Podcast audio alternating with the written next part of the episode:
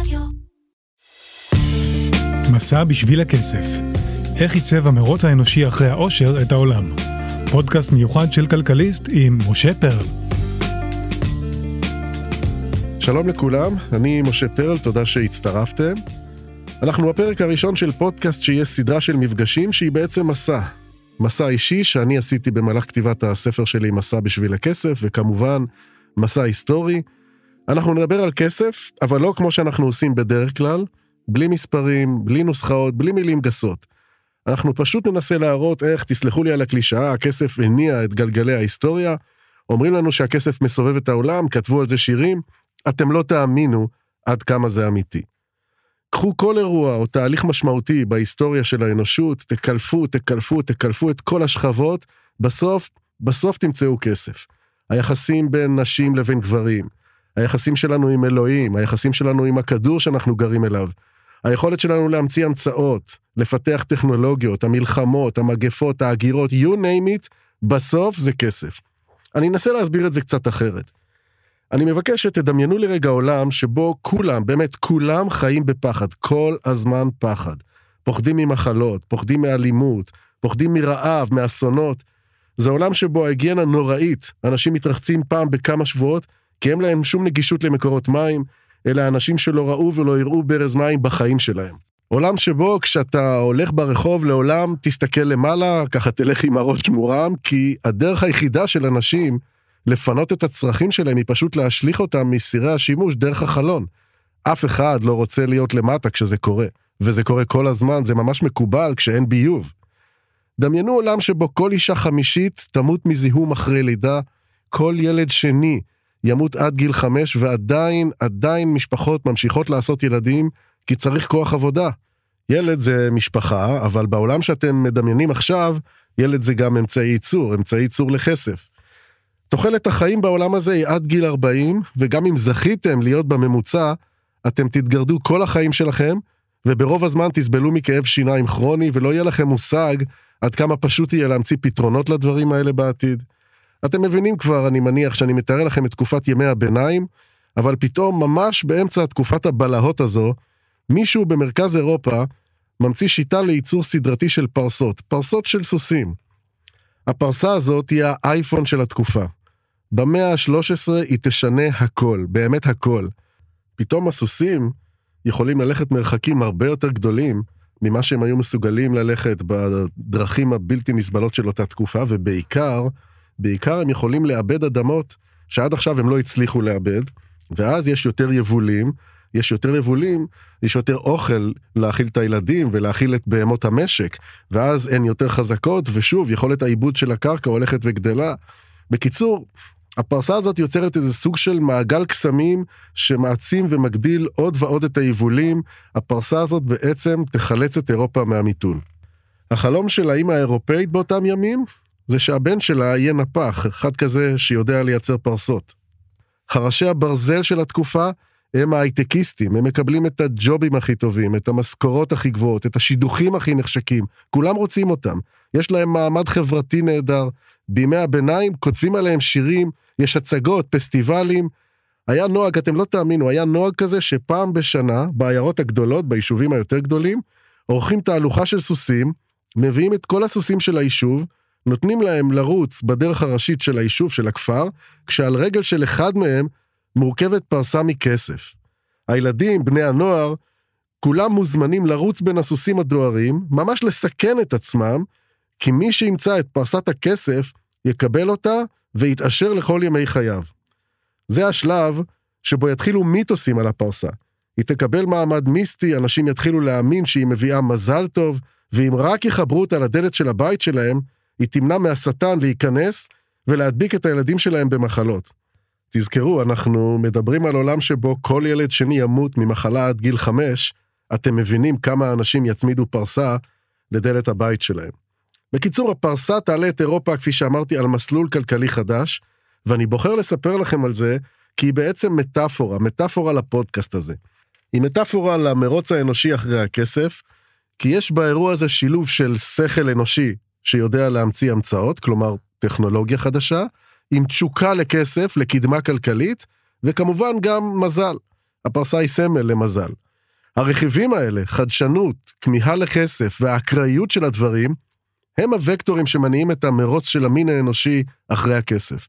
ככה זה עובד מהרגע לפני עשרת אלפים שנים, הרגע שבו התחיל המרוץ הזה כשהתחלנו לביית חיות, ועד היום, כשלמדנו להדפיס סטייקים במדפסות תלת מימד. אז בואו נתחיל. נלך אחורה על ציר הזמן אלפי שנים, יותר נכון עשרות רבות של אלפי שנים, לתקופה שבה האדם היה עוד בעל חיים.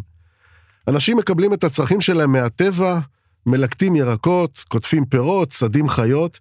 הם חיים בחבורות קטנות של נוודים שעוברים ממקום למקום, בעיקר כאשר האוכל באזור שלהם פשוט מתחיל להיות קשה להשגה. אלה חיים ללא רכוש, אין קניין, אף אחד לא יוריש לילדים שלו שום דבר. בעצם אין כלכלה בצורה שאנחנו מתכוונים אליה, אלא מין אינסטינקט בסיסי להתפרנס. אם בכל זאת נרצה לאפיין את הכלכלה של הציידים לקטים, זו כלכלת מתנות. כל מי שצד חיה או מלקט אוכל, לעולם יחלוק אותו עם שותפיו לשבט. הוא לא עושה את זה כי יש לו אידיאולוגיה. מרקס עוד לא נולד, אף אחד עוד לא המציא את המילה סוציאליזם, והחבר'ה האלה גם לא השתייכו לאיזה זרם חברתי. הצייד לקט יחלוק את הרכוש שלו, כי הוא יודע שזה הדבר הכי יעיל מבחינתו לעשות את זה, הוא מבין שזה כדאי לו. אולי פעם הוא יהיה קשיש, או חולה, או סתם חסר מזל, ואז אחרים ידאגו שיהיה לו מה לאכול. אצל הציידים לקטים מעמד האישה הוא שוויוני הרבה יותר ממה שיקרה בחברות הקדמוניות שיקומו בהמשך. הן יכולות לבחור את התא המשפחתי הגרעיני שלהן, איך שבא להן, הן לא צריכות אישור מאף אחד כדי להחליף בן זוג. אגב, גם תדירות הלידות שלהן לא דומה למה שיקרה להן בהמשך. התרבות שתהפוך את האישה לבית חרושת לייצור ילדים לא קיימת בחברת הציידים לקטים. למה? כי ילד זה לא איל או גנו. הוא לא בעל חיים שמתחיל ללכת כמה שעות אחרי הלידה, לוקח לו לפחות חמש, שש שנים עד שהוא נהיה עצמאי, וכשאת בחברת נוודים, את לא יכולה לסחוב את התינוק או את הילד שלך על הגוף ממקום למקום, זה קשה. ולכן נשים למדו לסנכרן את הלידות. או באמצעות פשוט התנזרות ממין, או באמצעות שיטות פרימיטיביות, אבל הם עשו את זה. יעברו אלפי שנים עד שיגיעו לעולם הדתות, אלה שיאסרו על נשים להיות אלה שמכריעות את הגורל של הגוף שלהם. אבל בני אדם הם הדומיננטים, הם בעל החיים ההגמוני כי הם היחידים שיודעים לשלוט באש, והם הכי טובים בהפעלה של כלים, וזה קורה רק בגלל המוח שלהם. צריך להבהיר, המוח שלנו הוא לא הכי גדול, המוח של לוויתנים גדול פי שש משלנו, וגם אם בודקים את היחס בין המשקל או הגודל שלו לזה של הגוף, אנחנו לא במקום הראשון. קחו למשל חדף, זה סוג של יונק, יש לו יחס גדול בהרבה בין גודל המוח שלו לבין גודל הגוף שלו. במקרה שלנו, של המוח שלנו, מדובר פשוט במבנה אחר. כזה שהצליח לייצר תכונות שאין לשום בעל חיים. במוח האנושי יש אזורים, זה יכול להיות בקליפה של המוח, זה יכול להיות במקומות אחרים, אבל יש אזורים שמאפשרים יכולת לייצר תקשורת, לפתח שפה, בצורה הרבה יותר טובה מכל יצור שאתם מכירים. יש גם אזורים שיקנו לאדם יכולת טובה יותר מכל בעל חיים אחר פשוט לתכנן, לתכנן כמה צעדים קדימה, זה נראה לנו טריוויאלי, אבל זה עשה את ההבדל בין האדם לבין בעלי חיים אחרים.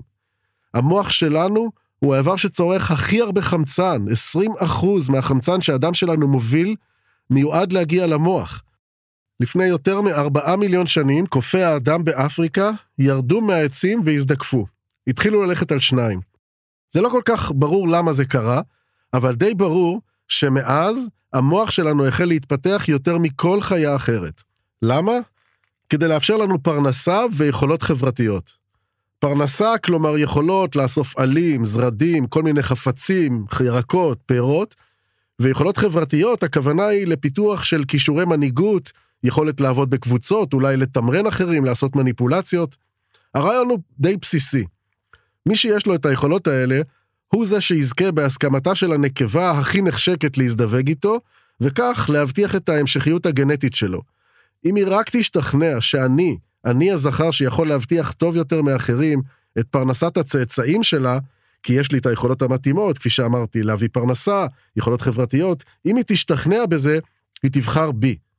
המוח הזה יהפוך את האדם לצייד הכי טוב, למלקט הכי חכם, הוא ילמד לזהות פירות רעילים, הוא יזהה סכנות, הוא יכיר צמחי מרפא.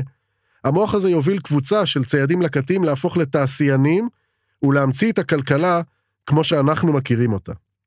המהפכה הזו התרחשה לפני עשרת אלפים שנים, כאן אגב, באזור של המזרח התיכון, כאשר בעצם חבורת נוודים כזו מחליטה להפוך לחברת יושבי קבע ולקרוא תיגר נגד הטבע. הם יהפכו את בעלי החיים למכונות לייצור עושר. הם יבייתו אותם ויחסלו את תקופת הציידים לקטים. הם יהיו תעשייני מזון. האמת היא שנשארו עוד מעט מאוד מקומות בעולם שעדיין מתקיימת בהם צורת חיים של ציידים לקטים. במסגרת התחקיר על הספר שלי, מסע בשביל הכסף, פגשתי שבט כזה במזרח אפריקה. קודם כל, אני חייב להגיד, היה ממש קשה לתקשר איתם. הם בכלל לא מדברים שפות שמיות, השפה שלהם היא שפה קליקית. הם יודעים להפיק תשעה סוגי צלילים באמצעות הקשת הלשון בחך, משהו שנשמע ככה, סוג של beatboxing כזה, וכך הם מתקשרים. הייתי צריך שני מתורגמנים, מקליקית לסואילית ומסואילית לעברית. אני חייב להודות שיש ספק אם הם באמת הצאצאים הגנטיים של הציידים לקטים מלפני עשרת אלפים שנים, אבל מה שברור זה שהם מתעקשים לחיות באותו סגנון. נודדים, חסרי רכוש, באמת יצאתי איתם לציד, הם עושים את זה עם קשתות ומצ'טות, ובאמת ראיתי שהם מתחלקים בשלל. ממש כמו אבות אבות אבות אבותיהם, שכאן, במזרח התיכון, החליטו להפוך לתעשיינים. הם, כפי שקוראים להם בספרות המקצועית, אנשי המהפכה החקלאית.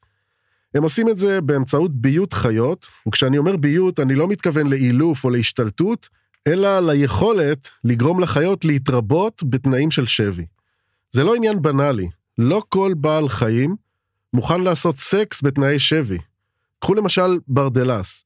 הוא היה יכול להיות אחלה עוזר למסעות ציד, אבל שיטת הרבייה שלו היא כזו, שבה הזכרים רודפים אחרי הנקבה, שאגב בהתחלה ממש בורחת מהם, היא יכולה לרוץ שעות ואפילו ימים במהלך המרדף הזה. הפעילות הזו תחולל בגוף של השינויים שיהפכו אותה לפוריה, ובסופו של דבר, הזכר המהיר או החזק ביותר הוא זה שיגיע אליה, ואז, רק אז, תתרחש ההזדווגות. את זה אי אפשר לעשות בשבי, ולכן הרבה יותר נוח היה לביית כלבים ולהיעזר בהם אחר כך במסעות הציד. אגב, יש ויכוח בקרב ההיסטוריונים אם ההחלטה הזו לביית צמחים וחיות הייתה החלטה תבונית, או תהליך ארוך שבמהלכו התרחש השינוי. רוב החוקרים סבורים שמדובר בתהליך רב שנים, ומה שמדהים זה שהוא התרחש במקביל בכמה יבשות בקהילות שמנותקות לחלוטין זו מזו. כשמדובר ברבייה של צמחים, מדובר באתגר. צמחים באופן בסיסי לא יודעים להיפגש. אנחנו לא בעולם שבו הזכר והנקבה ינהלו מרדף או סתם ייפגשו ויקיימו את ההזדווגות. אז לצמחים יש שלוש שיטות לעשות את זה. יש את חובבי התעופה, הם פשוט יעופו עם הרוח, וינחתו במקום שנוח להם לנבוט. יש את הפרזיטים, אלה זרעים שיגדלו סביב עצמם רקמה בשרנית כזו, שאנחנו קוראים לה פרי. הרקמה הזו תגרום לחיות לאכול אותה, וכך הזרע יקבל שירותי הובלה למקום חדש, שבו החיה שמספקת לו את שירותי הרילוקיישן, תעשה את הצרכים שלה, הוא יצא מהגוף שלה שם, ותהיה נביטה. ויש את המתוחכמים, אלה ידעו להתאים את הצבע של הפרי, את הטעם שלו, את המרקם שלו, בדיוק לחיה ספציפית, כזו שממנה הם רוצים לקבל את שירותי ההובלה.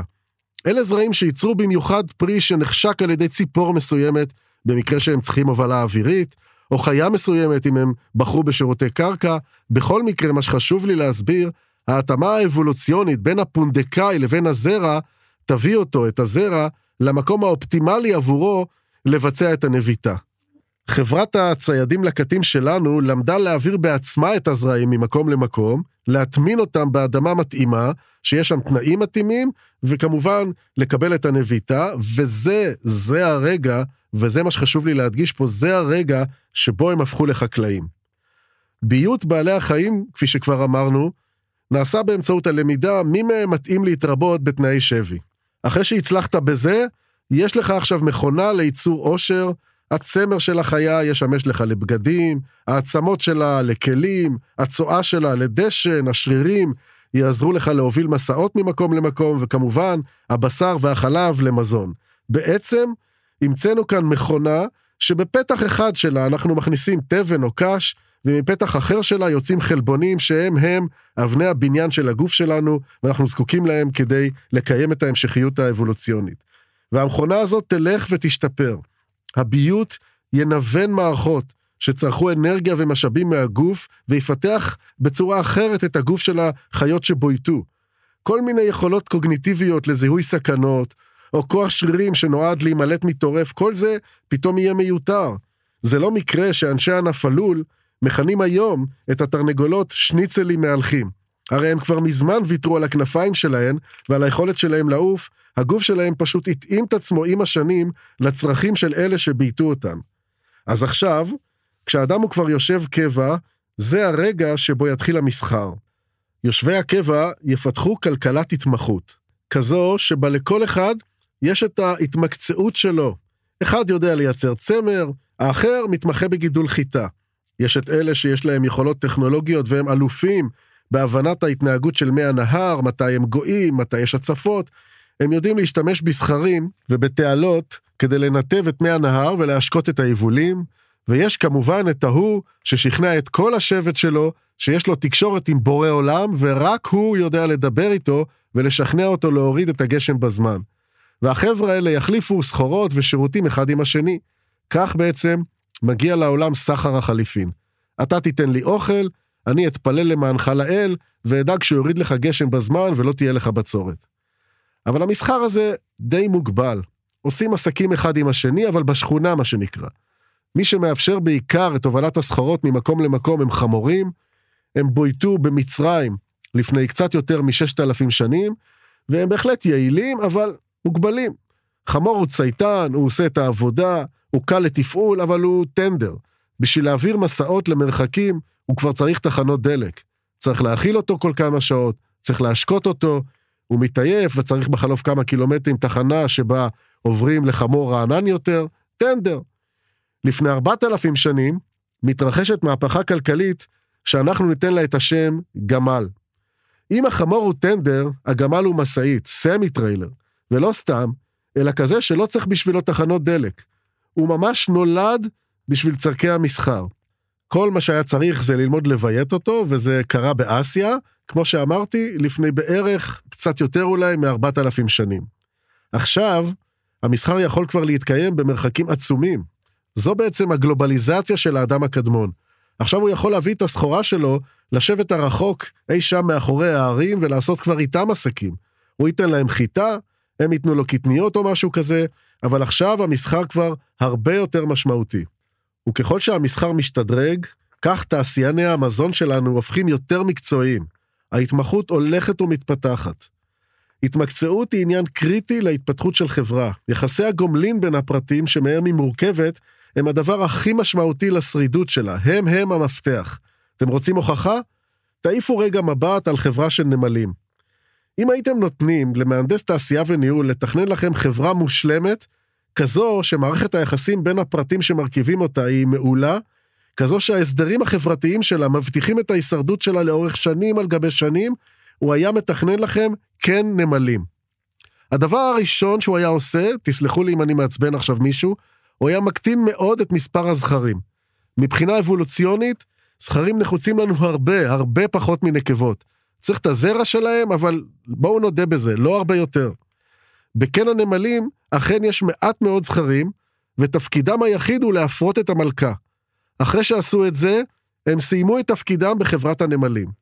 אחר כך יש כמובן את המלכה, שהיא חיונית כדי להעמיד את דור הצאצאים הבא, לצידה חיות נמלים שנקראות פועלות. התפקיד שלהן הוא לטפל בתינוקות, לוודא שהם מתפתחים ולהבטיח את ההישרדות שלהם. במעגל הבא תמצאו את המנקות. אלה נמלים שיש להם אמצעי חישה מיוחדים, אמצעים שמסייעים להם לזהות נמלה שמתה או חולה, דיברנו על התמקצעות, התפקיד שלהם זה לפנות את הגופות כך שלא יהיה ריקבון בקן שחלילה חלילה יסכן את המלכה. ההתמחות הבאה, ההתמקצעות הבאה, היא של קבוצת המשחרות. זה הצבא. הנמלים האלה הן היחידות שמורשות לצאת ולהיכנס לקן, הן יגנו עליו מפני תוקפים, וגם יביאו אוכל לכל החבורה. בעצם, אם חושבים על זה, הנמלים המציאו את שיטת הקפסולות הרבה לפני שחלמנו על הקורונה. ההתמחות הזו, הנתק בין כל קבוצה, העובדה שלכל אחד יש את התפקיד שלו, אבל מצד שני הם יכולים לשתף פעולה, זה מה שמבטיח להן הישרדות מדהימה. הנמלים קיימות בעולם שלנו 100 מיליון שנים. אנחנו הגענו לכאן בפורמט שמוכר לנו לפני שבעה מיליון שנים. אם תשקלו את כל הנמלים על פני כדור הארץ, תגלו שהן שוקלות יותר מכל בעלי החוליות. המשקל שלהן מגיע היום לחמישית ממשקלם של כל בעלי החיים היבשתיים. זו יכולת הישרדות. וזה מה שתיתן כלכלת ההתמקצעות, ההתמחות של קהילת יושבי הקבע, שהולכת ומתפתחת בזכות המסחר. והרגע הזה, הרגע שבו כלכלת ההתמחות תופסת תאוצה, הוא הרגע שבו תבוא לעולם ההמצאה שאנחנו קוראים לה מיסים. אני בספק אם אי פעם השקעתם מחשבה, מי לעזאזל המציא את הדבר הזה שנקרא מס? מי החליט שאם אני מוכשר, אם יש לי כישרון ואני יודע להפיק ממנו רווח כלכלי, אז מישהו יגיע וייקח ממני חלק. זה נראה לנו ממש אקסיומה, יש לנו דעה האם המיסים הם גבוהים מדי או נמוכים מדי, האם צריך מיסים עקיפים או עשירים, אבל מס בכלל, זה נראה לנו פשוט מובן מאליו. אז אם אתם שואלים, מי הכניס את זה לעולם שלכם? תגידו תודה לחקלאים הקדמונים. כי מה קורה בעצם בכלכלת החליפין, שמתפתחת כשלכל אחד התמחות משלו? הסוחר שהגיע עם הגמלים שלו עם משלוח קטניות מהשבט הסמוך, מאחסן אותם בבקתה שלו כדי לסחור בהם ולספק את הצרכים שלו, ועכשיו יש לו מה שנקרא מלאי. אבל מישהו צריך לשמור על המלאי הזה. הוא יכול להיגנב, עלולה לפרוץ שרפה. אז המישהו הזה, מי ששומר על המלאי הזה, הוא הגורם שיש לו בעצם מונופול על הפעלת כוח, והוא זה שיגבה מיסים תמורת השירותים שלו. אני משתמש במילים מונופול על הכוח, כי מבחינה כלכלית לא משנה אם הבעלים על מונופול כוח הוא קיסר, הוא שליט, הוא דיקטטור, הוא מלך, או ראש ממשלה שבחרנו בעצמנו, או אפילו, לא יודע מה, ראש המאפיה. אם הוא מוכן לספק לי שירותי אבטחה בזכות העובדה שהוא החזק, שלא יש את המונופול על הפעלת כוח, הוא זה שיקבל לידיו את המיסים. מאותו רגע, שום דבר עקרוני לא ישתנה, למעט היצירתיות והביזריות של המיסים שימציאו אלה שיהיה להם מונופול על הכוח לאורך כל ההיסטוריה. בואו נחזור רגע אלפיים שנים אחורה, אוקיי? בשנת 70 לספירה, האימפריה הרומית שולטת בחצי עולם, וברומא, שהקיסר אז הוא אספסיאנוס, יש מיתון, משבר כלכלי. הקופה די ריקה, ואספסיאנוס עושה הכל כדי למלא אותה. הוא בעל המונופול על הכוח, הוא צריך לספק שירותי סדר ציבורי ואבטחה. אגב, אחת המשימות הדחופות שלו באותה תקופה הייתה לדכא את המרידה שפרצה כאן בדיוק באותה שנה בירושלים. בשלב מסוים, נודע לקיסר שיש אנשים שאוספים שתן מהשירותים הציבוריים שהוא בנה לתושבי רומא ופשוט סוחרים בו, מוכרים אותו. הם סוחרים בשתן כי יש בו אמוניה, חומר שעוזר לכובסות להוריד כתמים, מצאו להם דרך להתפרנס. שירותים ציבוריים אגב, ובעיקר הביוב, שמונע מהצרכים להתפזר לכל עבר, נחשבים להמצאה הרפואית הגדולה ביותר בכל הזמנים. אין שום תרופה או פרוצדורה שמנעו תחלואה וחסכו מקרי מוות כמו השירותים והביוב. אז הקיסר שלנו מתקומם, הוא מרגיש שהוא בנה למען הציבור את השירותים האלה, והנה אנשים מצאו דרך לעשות מזה כסף. אז הוא מטיל מס על שתן באימפריה הרומית. מס על שתן. מי שרוצה לאסוף את השתן מהשירותים, שיועיל מעכשיו לשלם מיסים. המס החדש הזה עורר התקוממות. מספרים שאפילו הבן של אספסיאנוס, טיטוס, הגיע לאבא שלו ותהה, מה זה צריך להיות, מס על שתן? ואז, אומרת האגדה האורבנית, מוציא הקיסר מכיסו מטבעות זהב, נותן אותן לבן שלו ואומר לו, תריח. וכשהבן לא מבין מה בדיוק קורה כאן, אומר לו הקיסר, המטבעות האלה, בני, מגיעים ממס שתן. לכסף אין ריח. כך, מספרים, בא לעולם הביטוי המפורסם, זה היה אגב בלטינית, אבל לכסף אכן אין ריח. רוצים עוד דוגמה? במאה ה-17 בא לעולם מס הזוי לא פחות, מס חלונות. באנגליה זה קורה, המלך שם מחליט לגבות מיסים מאנשים לפי מספר החלונות שבבית שלהם. הלוגיקה שלו היא פשוטה. מי שיש לו הרבה חלונות, כנראה יש לו בית גדול, ומי שיש לו בית גדול הוא כנראה אדם עשיר, מבוסס, אז אם הוא עשיר, נגבה ממנו יותר מיסים. ומה קורה באנגליה בעקבות המס הנוראי הזה? אנשים מתחילים לאטום את החלונות שלהם. הרופאים היו אלה שהצילו את המדינה כשהתחננו בפני המלך, אתה גורם לדור שלם של ילדים לגדול חיוורים, חולנים, לא לראות קרן אור בגלל אטימת החלונות. לקח כמה שנים, אבל המלך נענה וביטל את המס הזה. זה מה שנקרא תכנון מס בגרסה של המאה ה-17. מאה שנים אחרי זה, יוכיחו הרוסים לעולם שהם עוד יותר יצירתיים. הם מתחילים לגבות מס על זקנים. אגב, יש גם עדויות על כך שהמס הזה נגבה גם באנגליה, כבר במאה ה-16. בכל מקרה, מדובר במס שיגבה ממי שיש לו זקן, ולכן הוא נראה מכובד ועשיר, ולכן, כנראה שאם הוא עשיר, אפשר יהיה לגבות ממנו מס. יש גם גרסה שאומרת שמי שהנהיג את המס הזה, פשוט רצה להכריח אנשים להתגלח, ובחר בתמריץ של מיסים על מנת לשנות את ההתנהגות שלהם ולגרום להם לעשות את זה. אבל בכל מקרה, תראו כמה אה, יצירתיות תהיה בעולם כשמדובר במיסים. אבל המס הכי מטורף, באמת, הכי הזוי ששמעתי עליו, היה מס חזה. זה קורה בהודו, איפה שהיום נמצאת מדינת קרלה בדרום, שם החליט המלך המקומי לגבות מס מכל אישה בוגרת, שהתעקשה לכסות את החזה שלה. זה היה כל כך מטורף, עד שפקידי השומה של המלך הזה עברו מכפר לכפר, מיישוב ליישוב, מדדו את גודל החזה של הנשים, וקבעו את גודל המס בהתאמה לגודל החזה. עד תחילת המאה ה-20, אני לא טועה, עד תחילת המאה ה-20, גבו את המס הזה בדרום הודו. אז בואו נחזור לחקלאים הקדמונים, שהחלו לפתח מסחר ולשלם מיסים. עכשיו, תבוא לעולם גם הפוליטיקה. אני מתכוון לפוליטיקה כמו שאנחנו מכירים אותה היום, כי מאבקי כוח על שליטה, על השפעה, ברור שהיו תמיד. אבל בעידן של כלכלת סחר חליפין, בעידן של מיסים, צריך עכשיו לחלק את המיסים האלה. אז בעל המונופול על הכוח, זה שגבה אותם, צריך להחליט עכשיו על מי, על מה, מה הוא עושה עם הכסף הזה. האם על המאבטחים שצריכים להגן על השבט מפני השכנים העוינים? היום אנחנו קוראים לזה תקציב הביטחון. האם על הטכנולוגיה, אנשי הטכנולוגיה, כלומר אלה שמנתבים את מי הנהר להשקיית השדות? האם לבנות מקדש גדול יותר וחדש לכהן הדת, כדי שישפר את התקשורת שלו עם אלוהים? אולי לרופא של השבט, מה שקוראים היום תקציב הבריאות? הנה לכם מאבק תקציבי קלאסי בגרסת האדם הקדמון. מכאן תיגזר הברית ההיסטורית בין הפוליטיקה לבין הדת. המנהיג הפוליטי יבין די מהר שאת הלגיטימיות שלו, את הכוח שלו, את הסמכות שלו להפעיל כוח, הוא שואב מהעובדה שהציבור מאמין שאלוהים הוא זה שבחר אותו להיות מנהיג. בשביל זה הוא רותם את כהן הדת לסוג של עסקה. אתה תשכנע את הציבור שאלוהים רוצה שאני אהיה המנהיג, ואני אדאג לתת לך תקציבים, פינוקים, תנאים שיאפשרו לך לעשות את עבודת האל כמו שאתה אוהב. היו מצבים שבהם אותו אדם חבש את שני הכובעים, הוא גם הסמכות הפוליטית וגם הדתית.